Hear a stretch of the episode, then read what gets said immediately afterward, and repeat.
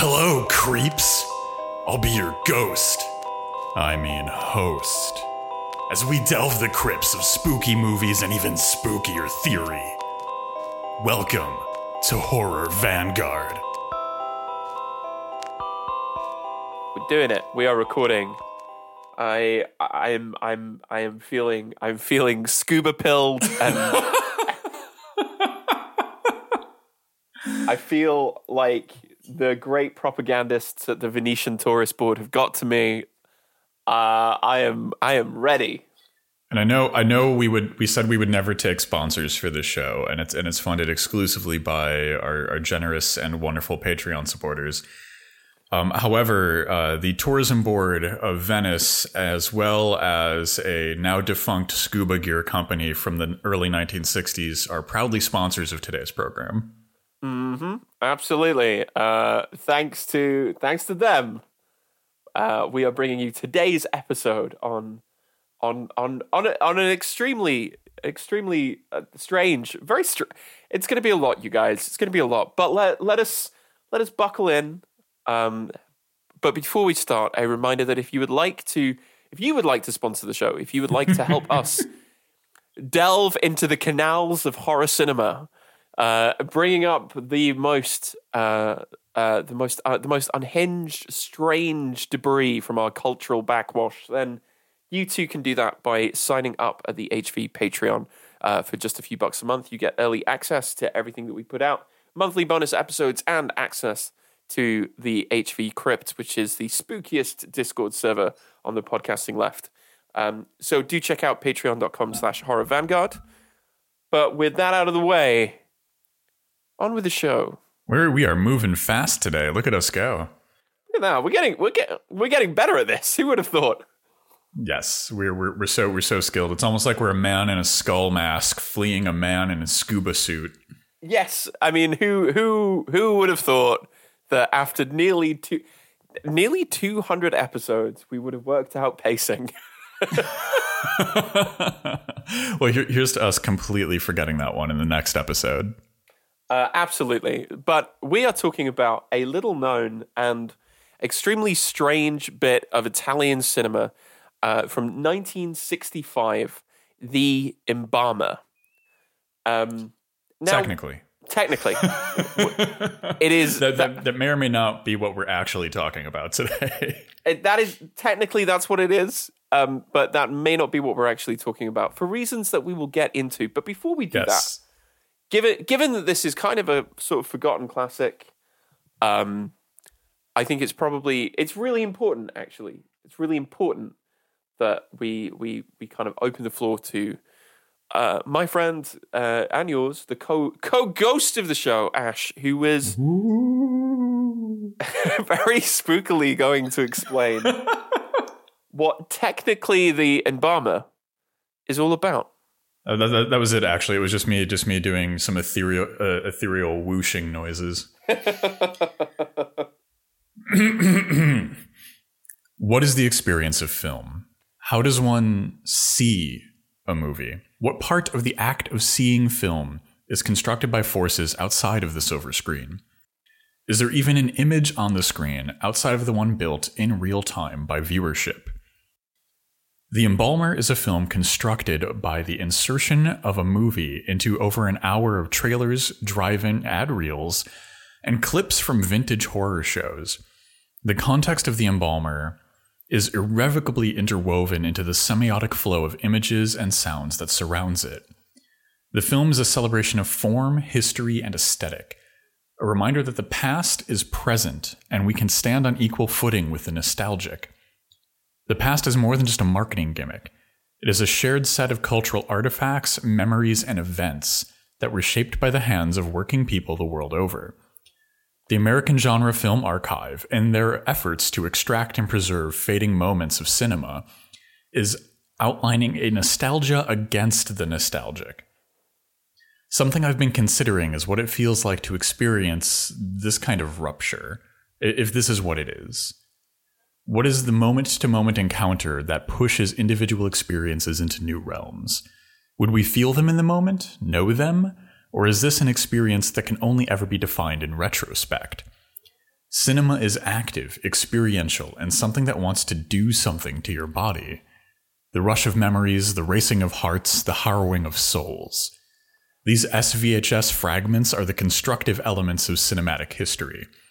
Some might argue that this is a mining of the past as, as a way to convert fading memories into contemporary monetary gain. But I would argue we find something deeper, something richer here. What gets lost to the teleology of progress is often the culture of the discarded. Working, othered, and marginalized, when not absorbed into the hegemonic, is thrown into the historic bin. The Embalmer is a story of preservation, a historic display of that which the hegemon would otherwise wish dead, but can never truly die. Join us as we unleash thousands of snakes into the audience. Uh, warning: We are not responsible if any of the audience or listenership suffer from weak hearts, frail nerves, or shaky constitutions. You have been warned. 13 knives plunged into the head of an innocent listener? Question mark. Uh, this- I got so many great reaction images from this film. Oh, so many, so many. Um, uh, sort of semi infamously, the HV Twitter account is mostly known for the gif of the dancing skeleton. Because yes, um, that's true. because that's basically how we conceive of ourselves. We are joyful. We are joyful dancing skeletons going through the graveyard of contemporary capitalist modernity. But thank you, thank you so much to the embalmer and to the to the to the Benjaminian historians of Agfa. Um, who have who have, who have basically given us reaction images for the rest of the show's run. Uh, yeah. So this is, I, I guess, I guess let's uh, let's let the pr- proverbial uh, SVHS genie out of the bottle. Uh, so, so we're not really talking about the embalmer as much as we're talking about Agfa's presentation of something weird videos, the embalmer. So we we have like three layers of cinematic history. There's the embalmer made in 1961. And at some point in the heyday of SVHS, which was three decades ago, some the the the heroes, the legends, and the saints at something weird uh, uh, had made an SVHS copy of the embalmer along with a bunch of other stuff, which we'll get into. Um, and then uh, the American Genre Film Archive uh, released this as a digital download. I, I I really I really think that we should we should be as exp- as explicit as possible here that like the work that Agfa do is genuinely incredible. Um, like I, I, I think it's such an invaluable service because it underscores the extent to which film is not the image is never permanent. The image is always uh, deeply fragile, and so much of cinema history, especially in the era of platform centralization and hegemonic control and vicious lobbying to change intellectual property and copyright law in their favor, has meant that in huge swathes of popular culture, you have no access to anything that was made beyond like 1970. Um, so, like places like Ag- Agfa and and and other sites, this is this is not just this is not just like a cultural oddity that we're trying to talk about. I think it's it is a vital act of preserving and reconstituting the past here and now. Uh, and this is like a this is a weird this is a weird sandwich. Uh, it is, and it's structurally it's really weird because there's like there's like four minutes of adverts and like teasers and like clips. Then there is like an hour and 20 minutes of a pretty shoddily dubbed Italian proto giallo set in Venice. And then there is 40 minutes of more adverts and driving uh, clips uh, and, and uh, s- scary shows coming live. So that's that's what we're dealing with, um, and there's there's so much going on here. So we should where where do you want to begin with all of this? Where where to even start? Well, we should we should begin, I, I suppose, with with uh, some formalist embalming of our own. Uh, we we should we should seek to preserve that which is dead eternally by commenting on the formal aspects of uh, this strange bit of cinema. And and let me just let me let me just stress this is a film that is set in Venice. Um, although every character sounds like a, a kind of New York wise guy. it's it's like, hey, I'm in a gondola here. What, what do you mean? um, and the dubbing, the dubbing is is is one not technically that that great, mostly because of the limitations of the time, but also some choices were made by this dubbing, and I'm really curious to know what you think about them. I, I love it. I, I think I think one one of the interesting things about the embalmer is this is like this is a proto giallo from the early 1960s, filmed filmed obviously in Venice, and one of the things that really interests me about the kind of I guess retro aspects of how Agfa has presented the embalmer, um, is that if you would have tried to do what a lot of other like because there are other like uh, companies that that try to press and release these older movies and I, and I love them all for the record. Like Arrow Video and Vinegar Syndrome and Severin and stuff like that. They're releasing such good stuff. Um but like you know you could have done you could have done this differently where it's a Blu-ray and you get your like 4K HD scan from the original interpositive of the embalmer, uh, com- complete with the works and special uh, features and interviews and all of that, and, and package that as its own thing. Or you can have this like weird SVHS rip with all this random ad reels soaked into it. And I think the kind of like awkward and dodgy dubbing that, that that goes into this film does just kind of like it, it's like a bow. It's a bow on a little birthday package for the special birthday boy. Um, yeah, me. yeah, yeah. We should, we should. I can't believe I forgot to flag this up at the beginning. It is, it is that it is the most wonderful time of the year. Every month in our in our respective birthday months, we choose.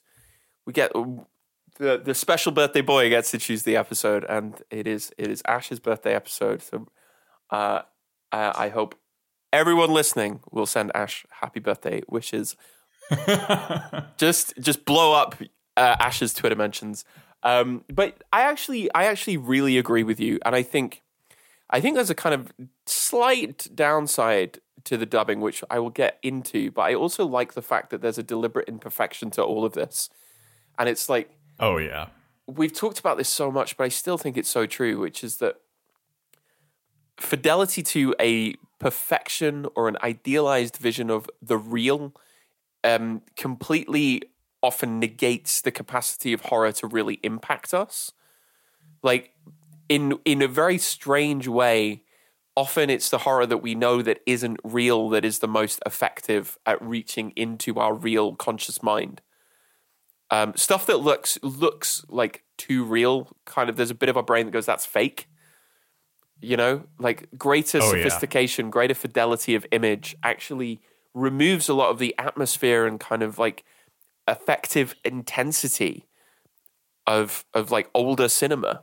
Uh, yeah, I was thinking about that while watching the embalmer too. You you could absolutely take the footage from the embalmer and and recut it and recontextualize it in a way that's like I, I listen to a lot of like found footage horror podcasts, and you could 100% take the, the the physical material from the embalmer, recut it, and and use it as like a, oh my god, I found this this archival footage in the basement of a library in Venice about this unsolved you know s- serial killing and like like like spiral down a rabbit hole from there. Like like the fact that it's like grainy and awkward and you know clearly permanently bound to a certain set of like you know, to temporally bound technologies i think allows it to carry forward to our present day like attempting to kind of reconstitute this thing based on modern standards it would lose a lot of that gravitas that it has from being so historic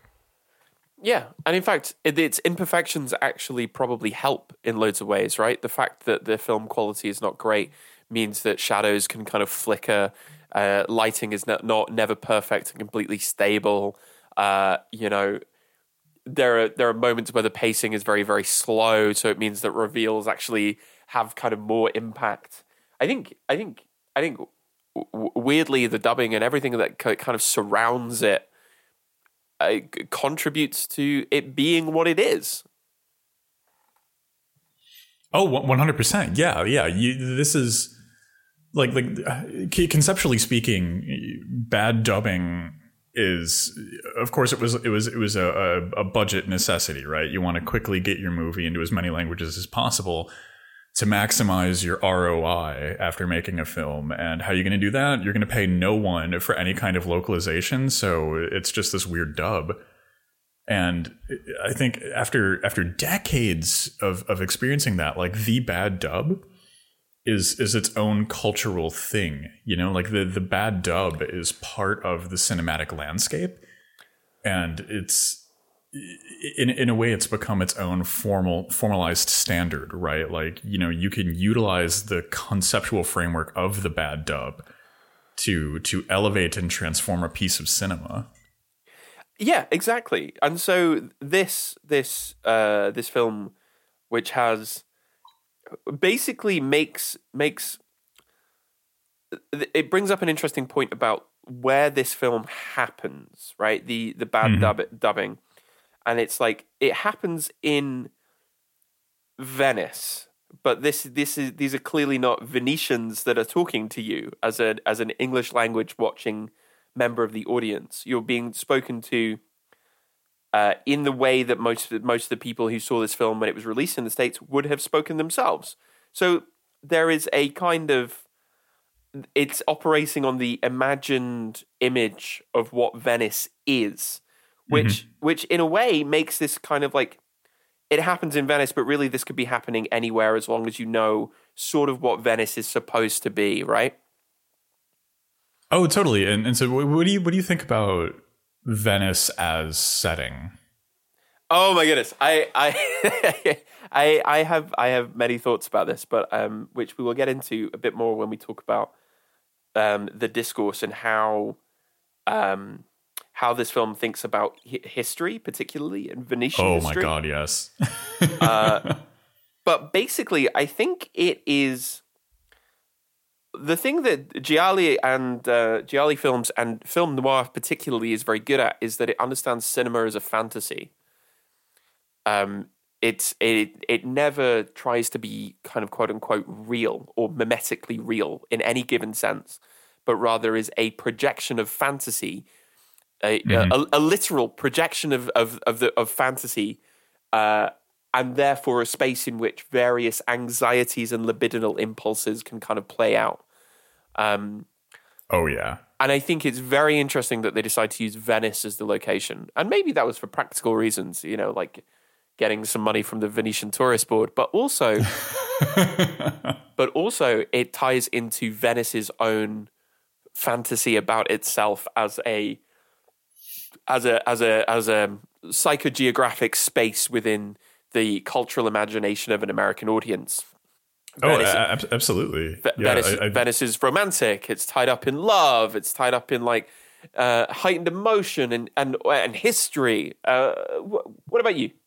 Well, I mean, I, I just think like visually speaking too, like there, there's there's no other city on earth like Venice, really. I mean, like you know, there's a lot of similar places, but but this kind of like you know, you've got you've got the kind of like uh, uh, like like the the Italian villa has so much cultural weight to it visually right? It's it's got this beauty and this history but also like just just the right amount of danger and intrigue you know like like that that beautiful couple sipping wine maybe one of them's a spy you know? Like it's got that kind of energy to it. And then Venice, you, you you take that villa and you you literally float it on all these canals and waterways, and so when it comes to like filming a movie, like you pack a lot of visual interest into a space when you use Venice. Yeah. Speaking um, speaking of uh, utilizing Venice, how do you feel about scuba equipment? Um. well, I was just gonna I was just gonna kind of point out that like isn't isn't this film basically like the mass cultural equivalent of like a Fellini movie? I was just I was just checking to make sure my I have my dates uh, in the right order because uh, this is 65 but like mm-hmm. when's when's like Fellini's making things like uh, La Dolce Vita uh, uh, uh, Juliet of the Spirits comes out the same year. Like it's and he has this period of like Italian neo neorealism, which is like super popular.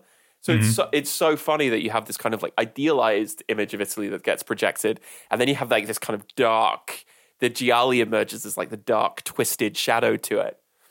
Um, and yet, obviously, in Venice, we have to talk about scuba diving.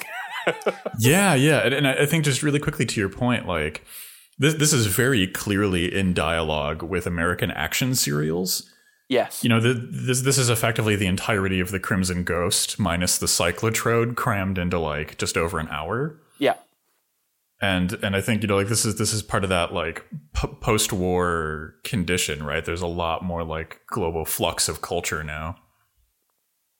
Oh, completely, completely, yeah. But anyway, uh, let's let's uh, uh, brief, brief discourse into technology, teleology, and um, being being able to to breathe underwater as if you were some kind of amphibian. Yes, a self-contained underwater breathing apparatus. Um, oh wow! You know, I, I think there's a market potential for that. Maybe like as an NFT. Go on.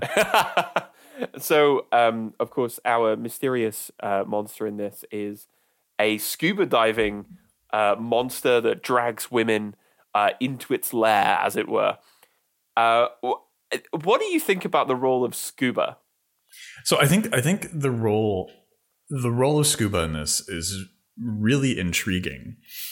Um because it's our hero that emerges from scuba like like like there's a lot of like scuba action in in a weird way like like this is this is an attempt to to take this kind of emerging technology you, you, you, know? Like it, it very much has that vibe of like oh we know a guy who, who has this weird stuff and and he wants to be in one of those big big fancy movies so he's going to let us borrow his scuba equipment. Yeah it does. It does doesn't it? Yeah yeah. My, my my my friend's cousin works for the jet ski dealership so we can have some jet skis for our movie. It's, it's he, that kind of energy. and he's a good looking guy so maybe we can put him in the film. Mm-hmm. But yeah, yeah, I, I, think I mean like oh my god, I I have, I have a lot to say about scuba, but but I'll I'll, I'll save my opinions for we have two scuba sections in today's notes. the only point that I want to make is given given that we kind of, we are talking about technology is the ways in which this is a very modern technology put deliberately into an, an anachronistic historical setting. Mm-hmm. Right? There's something hugely anachronistic about what this killer is trying to do and where they are, and mm-hmm. the, te- the the technology by which they kind of get what they want. Right? Um, and this ties into the bigger technological question of VHS and and film preservation itself. Yeah, and I think I think this is this is one of the things that I wanted to bring up in the formalism too, right? Like this this survived as a copy of an SVHS from Something Weird Video. Um, SVHS stands for Super VHS. Um, it was a short-lived attempt to ramp up VHS capability in the same way that DVD to Blu-ray kind of transitioned. Um, but just like so many of these other technologies along the way, it didn't it didn't click very well. Mm-hmm. Um, and there's a lot of use of like SVHS master copies, you know, for for the mass production of video, but like as a commercial, or, yeah, like a technology for the public, it never really, never never really took off. And I think one of one of the and like this is so true for for for so many archival spaces, but the technology we need to access the media that we create, um, as we lose that technology we, we lose the ability to commune with our past, right? This, this, this kind of illusion of constant progress, this teleology that we create. Um, it, it's not it's not just we're oh we're always getting faster iPhones and and okay 4K now 8K and 16K, but part of this rapid transition means we're just like abandoning heaps of technology. You know, like so you know I'm still still watching logistics uh, can I can I just can we get a check in? How many hours in are you? Um, uh, so it's hard to keep count. Um, but I'm on hour 16 of day 13. Oh boy, each each day is not a full 24 hours, but each day since like day 3 or 4 has been a full 24 hours. Okay, okay. So I'm I'm hundreds of hours in now, um, and currently it's almost an entirely blue screen, which is making me think of uh, Derek Jarman's Blue. Mm-hmm. Yeah. Uh, so weird weird vibes today in the logistics factory. Um, but one of the things like I've been thinking about with logistics is like like the whole point of this movie is it's a journey of of a, of a pedometer from the factory in Bao'an in which it's made to the store in Sweden that's selling it. Mm-hmm. And and this this this was filmed years ago now, so like that kind of pedometer might even be useless today. It might not even be able to integrate with contemporary apps and and that kind of technology. And like it got me thinking about like like the I, I, iPad or iPod Nano and the Zune mm-hmm. and all those little like off-brand pocket MP3 players and pocket CD players and Walkmans and like and this is just like music technology. This is such a small sliver of, of, of this overarching phenomenon that like through this rapid progress where we just effectively the, the progress is an illusion for a system designed to just make garbage. It just makes garbage five years ahead of schedule. Yes. Yeah yeah. And and as and like when it comes to archival work for art like there are types of film that you cannot record on anymore. Right? There there there are visual technologies that we have lost access to right? And, and, like and then there are other there are other great examples of like ma- major studios and film companies holding the rights to just tons of movies and doing nothing with them. Yeah just keeping them in a vault. Keeping them in yeah. a vault where, where you can't see them. Yeah uh, and, and, that's really the, the the vault exists just to generate this kind of artificial scarcity for these films. So maybe one day there'll be a viral interest and they could do a re-release or something I actually think you've tied, you've you've hit into something that's actually super important and is a marker in so many ways of contemporary capitalism, which is the imposition of artificial scarcity in order to artificially inflate prices. Absolutely. Um, mm. And this this this in a sense is completely what um, is completely congruent with what Mark Fisher said, talking about the fact that capitalism does not create wealth. It does not create abundance. It is actually the block it is the means by which gen- what he called red plenty is is genuinely blocked. And that doesn't just happen on the economic level, that happens on the cultural level, almost especially. Oh, yeah. Yeah. I mean, like, NFTs, I think, are an interesting related topic to discuss, but the, the fundamental concepts behind an NFT are nothing new. No. You, you know, like, this is just a way to enclose more public artistic space and, extract more value from things that just weren't having their value extracted. Like like the, the, the same philosophical principles behind a JPEG of a monkey selling for ten million dollars are, are nearly identical to to the only cans of a specific film living in a Warner vault that will one day burn down and we'll lose it forever. Mm-hmm. Yeah. Which which makes like the moments of encounter with something like the embalmer so uh, it, oh, i mean haunting is really the it's like it is looking it's it's looking it's a window into the past right? It, but a past which is kind of far stranger than we think because it runs against the grain of the the the kind of easy progressive evolutionary narrative that we're told about how things work whereas we move from the past into the future. And this is why it's physical construction this kind of piecing it together not just practically but formally in like like splicing oh, yeah. this this stuff together is so is so fascinating. Oh well, I, I I completely agree. Right, like this is this is bordering on an act of détournement, right? Like like this is this is taking all of these cultural bits and reassembling them in a way that this constructed package of the embalmer almost mocks what like um, Disney's From the Vault, the embalmer would look like. Yes, absolutely. Um, and uh, this this this kind of spliced together melange, this montage of trailers of dr- footage from drive-in, of like ad reels, um, is both really. It makes the break into the film really jarring, but the whole thing has a kind of unity or totality which is much greater than just seeing the film by itself would be.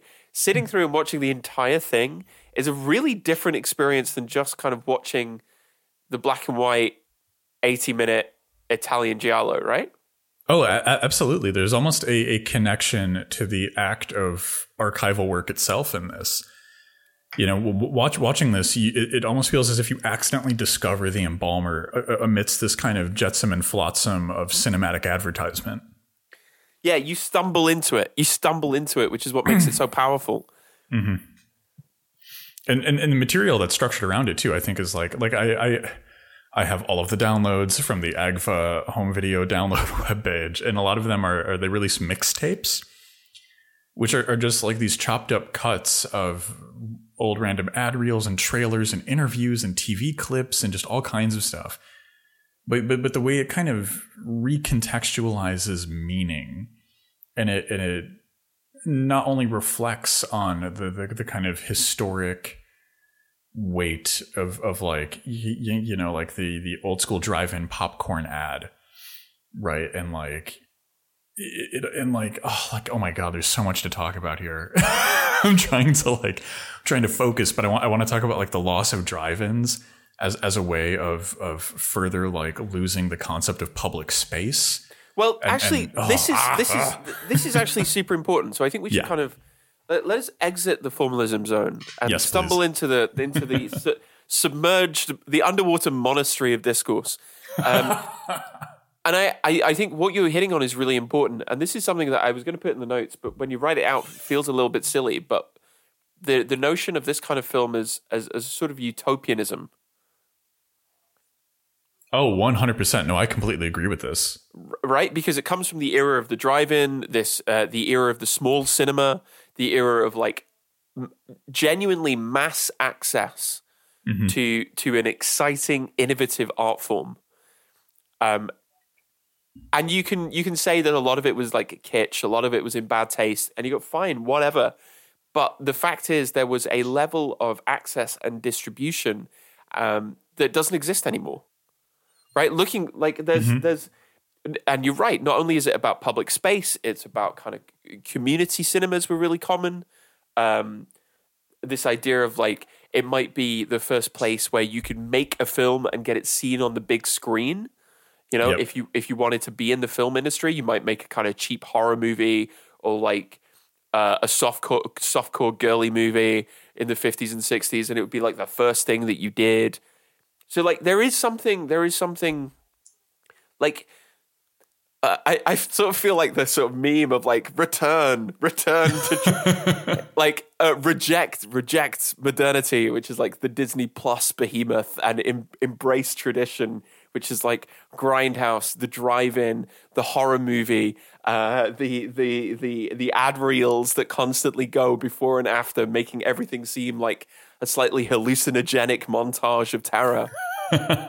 like look what's been taken from us. no, no, I, I, I completely agree, and like I think it's like uh, film has always. I, was I was talking with, a friend about this last night, but one of the things that kind of just just fascinates me about film, and one of the most beautiful things about it as an art form, and is is that it's got this mystique of being deeply inaccessible you know you watch you watch like a major studio movie and it's got a budget in the hundreds of millions of dollars it, makes it, costs more money to make than everyone i have ever met combined will ever have and and it's got hundreds of thousands or hundreds or thousands of employees and workers and craftspeople on the film but then like but then i think about evil dead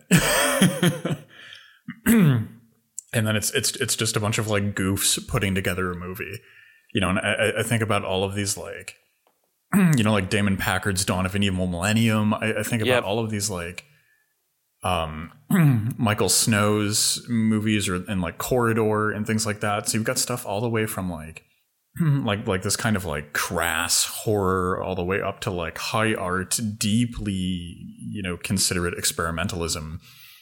And and all of these films are made maybe not you know, they, they, certainly all require skills that need to be acquired and theoretical perspectives that need to be acquired. But the actual cost of making the, those films that I just mentioned are accessible in, in, in a way. and and I think that's that's one of the beauties of cinema is that like you know like this art form is is and can be very much in our hands. It, we just happen to live in a system that's like very hostile to to like the kind of temporal investment that's needed for like somebody who just wants to make a movie for the fun of it to go out and do it. Yes, absolutely. Um, and like, and and I think you've hit, you are expressing something super important here, which is like, yes, lots of it was like cheap titillation and like gore and violence and like oh it's gonna it'll so scary but like loads of it was a space for experimentation for for formal and technical innovation that very very swiftly was kind of glommed onto by the mainstream and a lot of it was um, was as you say a lot more democratic and a lot more accessible than filmmaking now like the idea of like um, you know you, you're completely right. It's one of the it's one of the gen, genuinely beautiful things about about film is that increasingly it's become something that everyone everyone could do if they wanted to, but the means of actually exploring and making work have, have never really been more difficult as it becomes more and more centralized and controlled uh, ever more closely as a like a, as a commodity that has to return profit. Yeah, absolutely right. Like it's it's like it's incredibly difficult to to put together a movie right and like get it get, get into a position where the few small time theaters that still exist will screen your film you know and then of course like you could upload it to youtube or vimeo and and try and get some viral success but even for that like you have to make something that the algorithm's going to enjoy right that's a that's an exercise of marketing acumen or or just sheer coincidence if that happens, right? There, there are plenty of like some of the best cutting edge horror that I've seen in the last like 15 years is stuff that's on YouTube. Stuff yeah. that's never ever ever going to make it to Netflix or Amazon Prime or Shudder or or like you know Marcus Cinema like and and it, but it's going to in some ways like the access that people can have to this is going to languish because digital technology is like oh youtube youtube is a cursed and haunted domain. So social media bad. But there, I, I don't disagree but it's also important to point out that there are opportunities within it right? There oh are, absolutely there are, yeah. there are opportunities within it. And i think this kind of film this kind of this kind of like object this this this uh, this uh, text um, is is is just invaluable for reminding us of the um, kind of joy of stumbling across something that where you look at it and you go, I could do that. And not in a way, not in a way that's kind yeah. of de- denigrating, but in a way that kind of excites you about the participate the, about the participatory potential of doing something creative. Yeah, I used to um I used to design and work in like haunted attractions. And like one of the most fun and exciting things of that was like I, I, would just be watching a bad horror movie and I would see some like sequence, some practical effects, and I would just just think like, okay, how can I like how can I achieve that as a gag in a haunted house? Yeah, right. And um and, and yeah, this is this is this is one of the kind of really really sort of lovely things about this film. Um and it's it's it's also got a really interesting relationship to to, to history. Yes. Not, um, and so the thing the thing that I want to point out is that there's a really famous quote by Edgar Allan Poe, which is the um, I'm paraphrasing, but like there's no more poetical sight than a beautiful dead woman, which is essentially the premise of this film. Um, mm-hmm. But it's so interesting that this film projects an image of Venice, and it's that image of Venice that draws in the people who become this killer's victims, right? They come because they're seduced by this image of history, this beautiful, this beautiful, frozen, unchanging image of history, and then that is what they become themselves. Yeah, I, I think I think this is this is just such a a good and interesting point here, um, because there's like there there are so many layers to Agfa's presentation of the embalmer, you know, because the embalmer, it's about a, a crimson ghost looking bad guy. He's a, he's wearing a cloak and he has a skull mask, and he he abducts these kind of beautiful women on the streets of Venice and then embalms them using cutting edge embalming technology to to forever fix them in, in a specific moment in time. and that to me was one of the things I really keyed into here because there's there's our villain, you know, attempting to freeze people and in, in their historical essence, and then there's the embalmer and all of these ad reels and something weird video and agfa and, and like like the, the, these kind of like geological striations of the same thing, right? Right. These things just moving through historical contexts. Yeah. Yeah but uh, it's it's very telling, isn't it, that Agfa have have put out something which shows the constructedness of history, the very artificiality mm-hmm. of what they're doing, and this is a film about literal imp- the violent imposition of of that artificial stasis. Yeah. Yep. Mm-hmm. It's it's it's such a it's such a wonderful meta commentary on on the fixity of history and how we choose to perceive it. Mm-hmm. Absolutely, absolutely. But an- another thing I think is really interesting about the kind of construction here in terms of discourse is it creates like a meta gothic aesthetic. Because mm-hmm. you have you have the gothic aesthetic within the embalmer itself, and then also within a lot of these ad reels. Um, you know, because a lot of them are ad reels for spook shows and haunted attractions and horror movies and and, and the like. Um, so, so there's that level of the Gothic uh, uh, aesthetic, right? What we would like read as and perceive as like the standard aesthetic of the Gothic. These these iconographic sets of subterranean passageways and skeletons and ghosts. But then there's like there's a meta Gothic construction here. You know, we talked about this, this this earlier, but the film itself is subterranean. Yeah, it's it's buried in in all of this random archival footage. It, it's it's almost hidden. You know. Uh, yes, absolutely absolutely and this is this is why really this is this is a, a again it feels a bit weird calling it a, a film because that suggests it's kind of like s- straightforward in certain ways which it mm-hmm. which it mm-hmm. really isn't um, this is a text which is about literally the creation of history itself yeah um, it is a, it is a it is a gothicized window into the past and it's it you know if we think about this in terms of the technology and the production of film as a commodity then this is this is a a gothic marxist way of thinking about things. Oh i absolutely agree. I, I think if, if, if ever oh ever there was a theoretical framework with which to apply to a given piece of cinema it's using Gothic Marxism on this presentation of the embalmer. Yes, absolutely.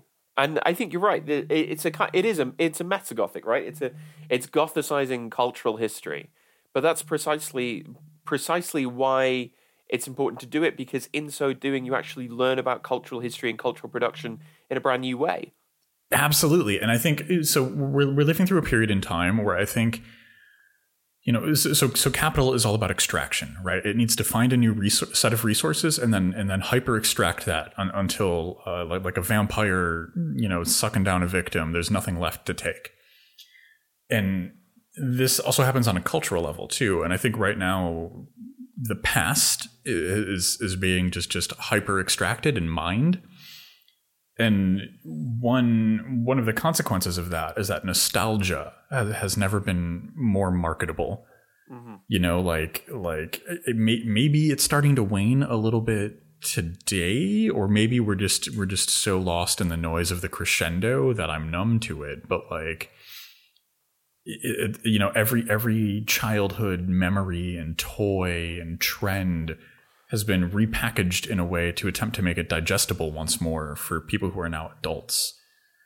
And I think that Agfa's presentation of the embalmer almost does anti nostalgia. Because I was considering this while watching it, like, like oh, I, I don't really have a meaningful nostalgia. Like, like, like this is all from decades before I was born you know like i can't be nostalgic for this stuff. You, you, you, know it's it's it's not a home i can never return to. It's a home that i've never known. Um but there, there, there could have been an attempt to make this nostalgic. Play up play all the drive-in ad reel when you when before the movie starts. Try to recreate the drive-in experience. Throw throw an intermission in there like really milk it. Really try yeah. to recreate this nostalgic yeah. cinematic essence. But instead, we get a cacophony of imagery and sound. You know, we, we, we get a raw encounter with like just just having a, a crate full of reels and attempting to decipher all of this stuff. Precisely, and this is the thing about nostalgia. Nostalgia, um, nostalgia actually takes you away from history itself because it necessarily, by virtue of what it is, um, restages. But in that restaging, it has altered its content and form. It it is, as you said, a kind of sanitizing of history right? This doesn't this you go uh, in a way this doesn't really kind of feel like a 60s movie because we have a shared nostalgic idea of what the 60s quote unquote should look like or should mm-hmm. sound like. And this is weirder, it's stranger, it is deliberately alienating. And so by kind of alienating us from nostalgia, it returns us to history. It returns us to actually struggling with the impermanence and contingency of cultural production Yes, yeah. Th- this is this is a forced re-encountering with like the actual physical material that constitutes nostalgia. Yes. You, you know, like this. This isn't like you, you know. I'm nostalgic for the Teenage Mutant Ninja Turtles Universal Monsters toy line. You, you know, like I, I had those as a kid. They were like some of my favorite toys. I have fond memories of playing with the werewolf Leonardo figurine but like eh, the embalmer equivalent of that is is just opening up a box of like mulched plastic figurines you know like like you're encountering like the raw material of your nostalgia and, and it does a really good job of I, I think forcing confrontation yeah because because really what nostalgia kind of misses is the utopian element of history which is like like it it wasn't the toy itself, right? It was everything that was bound up with that toy, yes. which is which is mm-hmm. the reason that why we love it, why we feel nostalgic. So when we're sold the kind of quote unquote new version, it's yep. inher- it's inherently and necessarily unsatisfying, but for reasons we can't articulate by critiquing the thing itself. Right? Mm-hmm. We, we go, well, there's nothing wrong with it, but it's just not. It's not the same. Right? It, not, yeah, yeah. Absolutely. It's not, that, it's not that things have changed. It's that actually this idea of like, oh, here's another thing that is like the thing you like. Why don't you like it? Is the mm-hmm. question that so many kind of film productions go through. And it's because you haven't understood why people form kind of aesthetic and emotional attachments to something in the first place.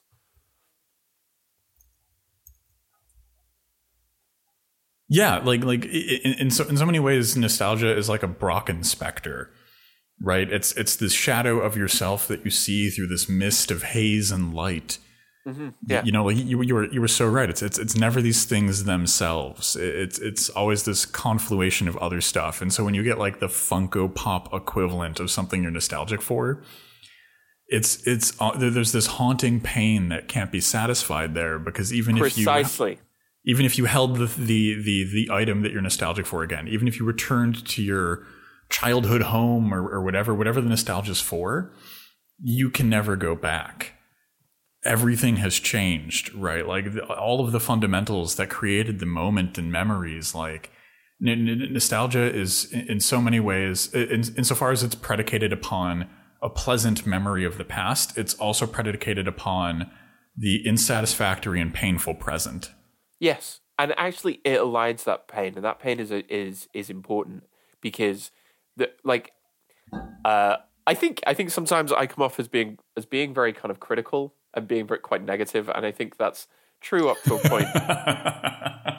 but but the po- the point the the reason for it is not just to kind of be ne- negative or be a miserabilist for no reason, but to actually point out that with this kind of nostalgia and this kind of like retro fetishism the endless recycling of commodities is actually taking us away from what makes culture exciting, which yes. is its yep. which is its ability to kind of bring us back to the new, to bring us back to the stuff of history, to bring us back to the stuff of consciousness.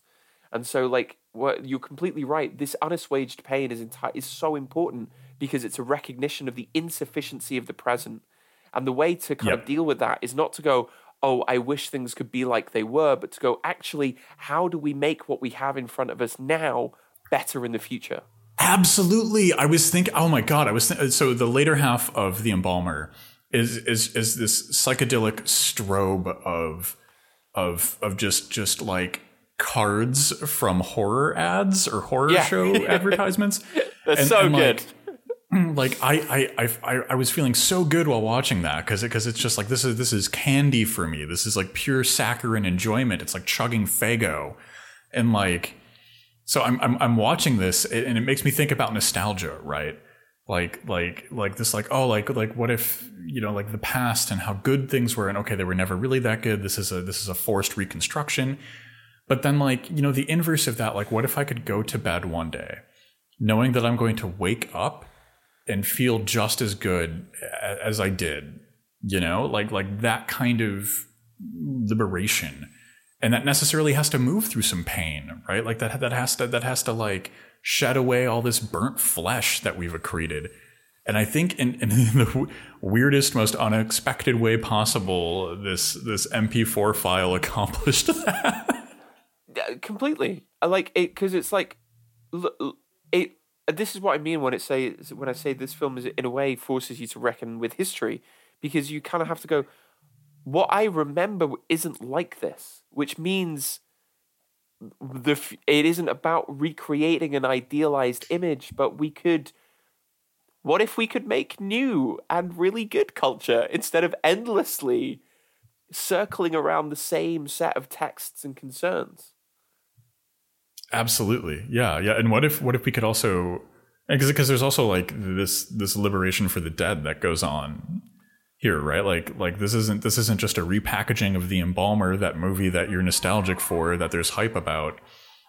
This is this is a re-engagement with the embalmer. This is this is a resurrection. This is giving a film a second chance and a new And- life. and it's giving that new life to like Doctor Satan and his traveling Yeah. carnival carnival of cursed souls, and I think I think there was a Doctor Hell as well. Amazing. Uh, all all of that stuff is just perfect. I've got to ask, where are all these people doing their PhDs? Uh, uh, yeah, uh, Doctor Satan and Doctor Hell. Um, I, I would love, I would love if there was funding at whatever university you're at. Um, you know, unless it's Ivy League, um, I won't, I won't stoop that low. Uh, But, but um, get in touch. but no, you're completely right. It it is it it is a it's a redemption of the dead, right? It's it's rescuing rescuing our cultural history from the stultifying morass of capitalist extractivism and capitalist realism, and actually bringing it back to us in a way that is deliberately uh, alienating. That is that is uh, almost Brechtian. It kind of shakes us out of ourselves and goes, you know, look at what culture was and then look at how you have been told cinema has has been. Yep. Oh yeah. What would you, what would you, what would you want to do next in, in our discussion? We're we're running up close to an hour, but oh, we have so much fun yet to have. Uh, well, let's let's. Should we? I think to cap things off, we should probably go back to scuba diving. Yes, we we need to return to the sea. Like our, our primordial ancestors, we must degrow these limbs and regrow those gills in order to properly engage today's film. So you said you were saving some takes. What? Are, give give me some scuba knowledge.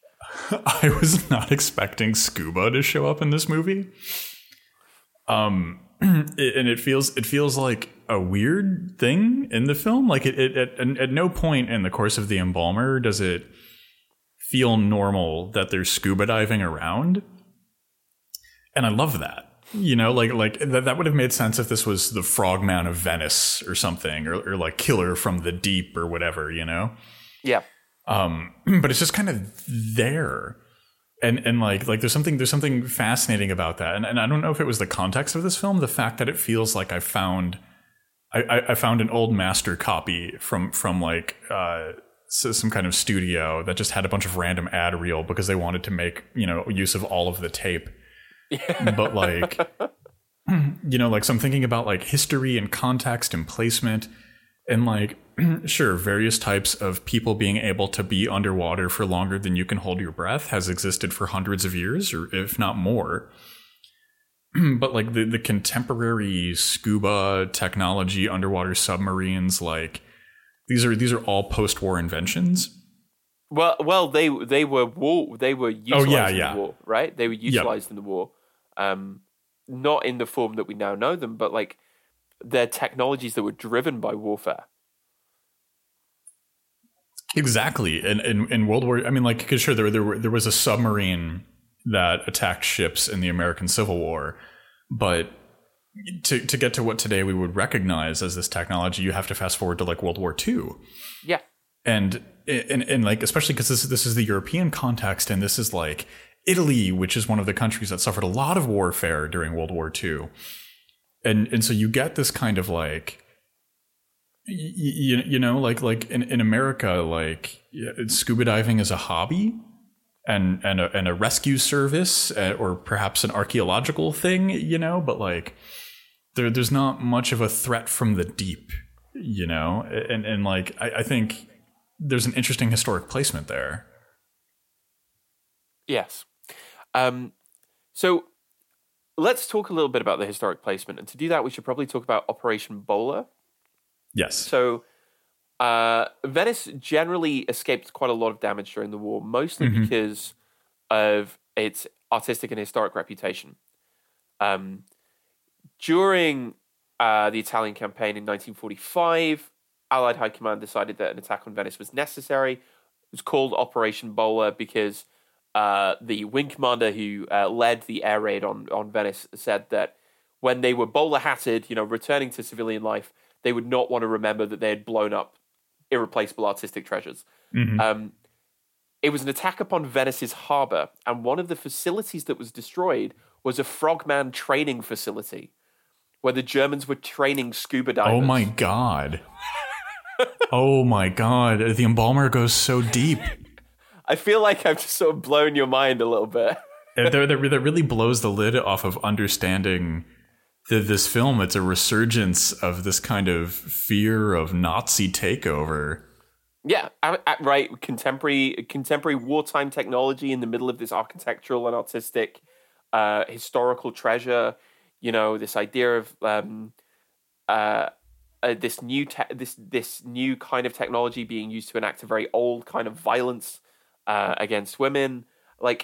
uh, And of course, the historical context of the, the, you know, the traumas of within memory, right? This was the '60s, Oh yeah, so like, this is still still living memory. yeah, and like the, the, the you know like when when you think about when this movie came out too in the early '60s, like the oldest people that would not have a living memory of World War II are teenagers. You know, and even that is a little questionable, right? Because that that's like, okay, do we count official end dates for the war when there's still violence and historical repercussions actively happening? Mhm.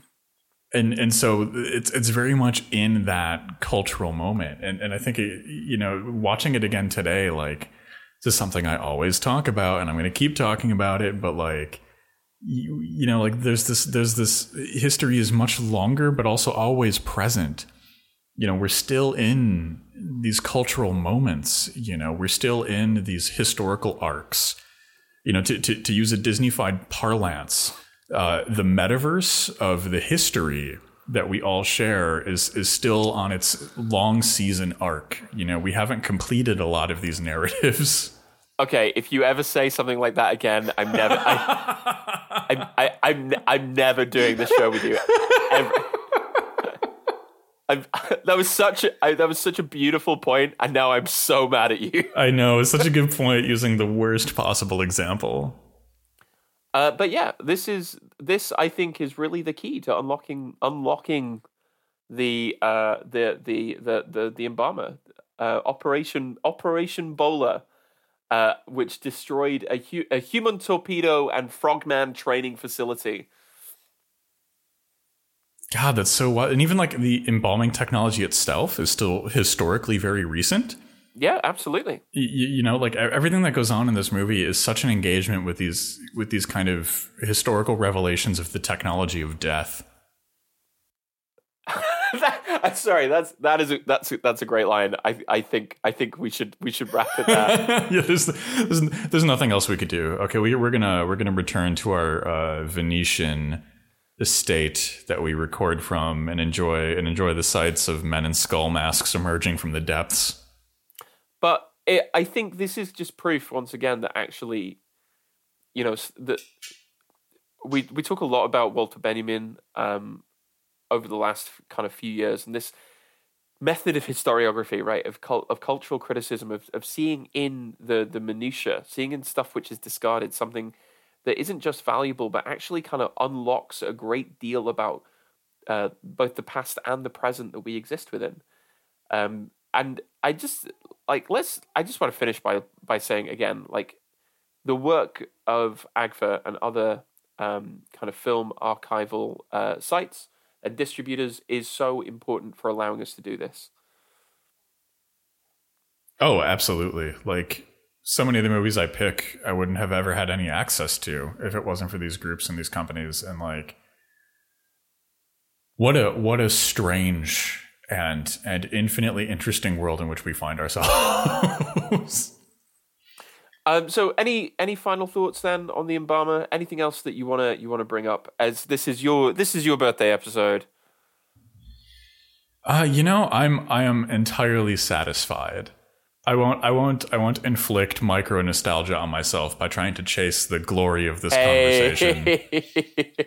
uh, but you know, thank you, thank you everyone for enjoying yet another episode of Horror Vanguard, and we will continue to bring out quality film analysis um, ad infinitum into the future until we're bought by Warner and they use the latest in computer technologies to re- replicate our voice and release 45 episodes a day. until that moment, thank you everyone, uh, and enjoy enjoy this slice of birthday cake. I'm handing you through the screen. we hope you've enjoyed the Dread Discourse. Until next week. Stay spooky.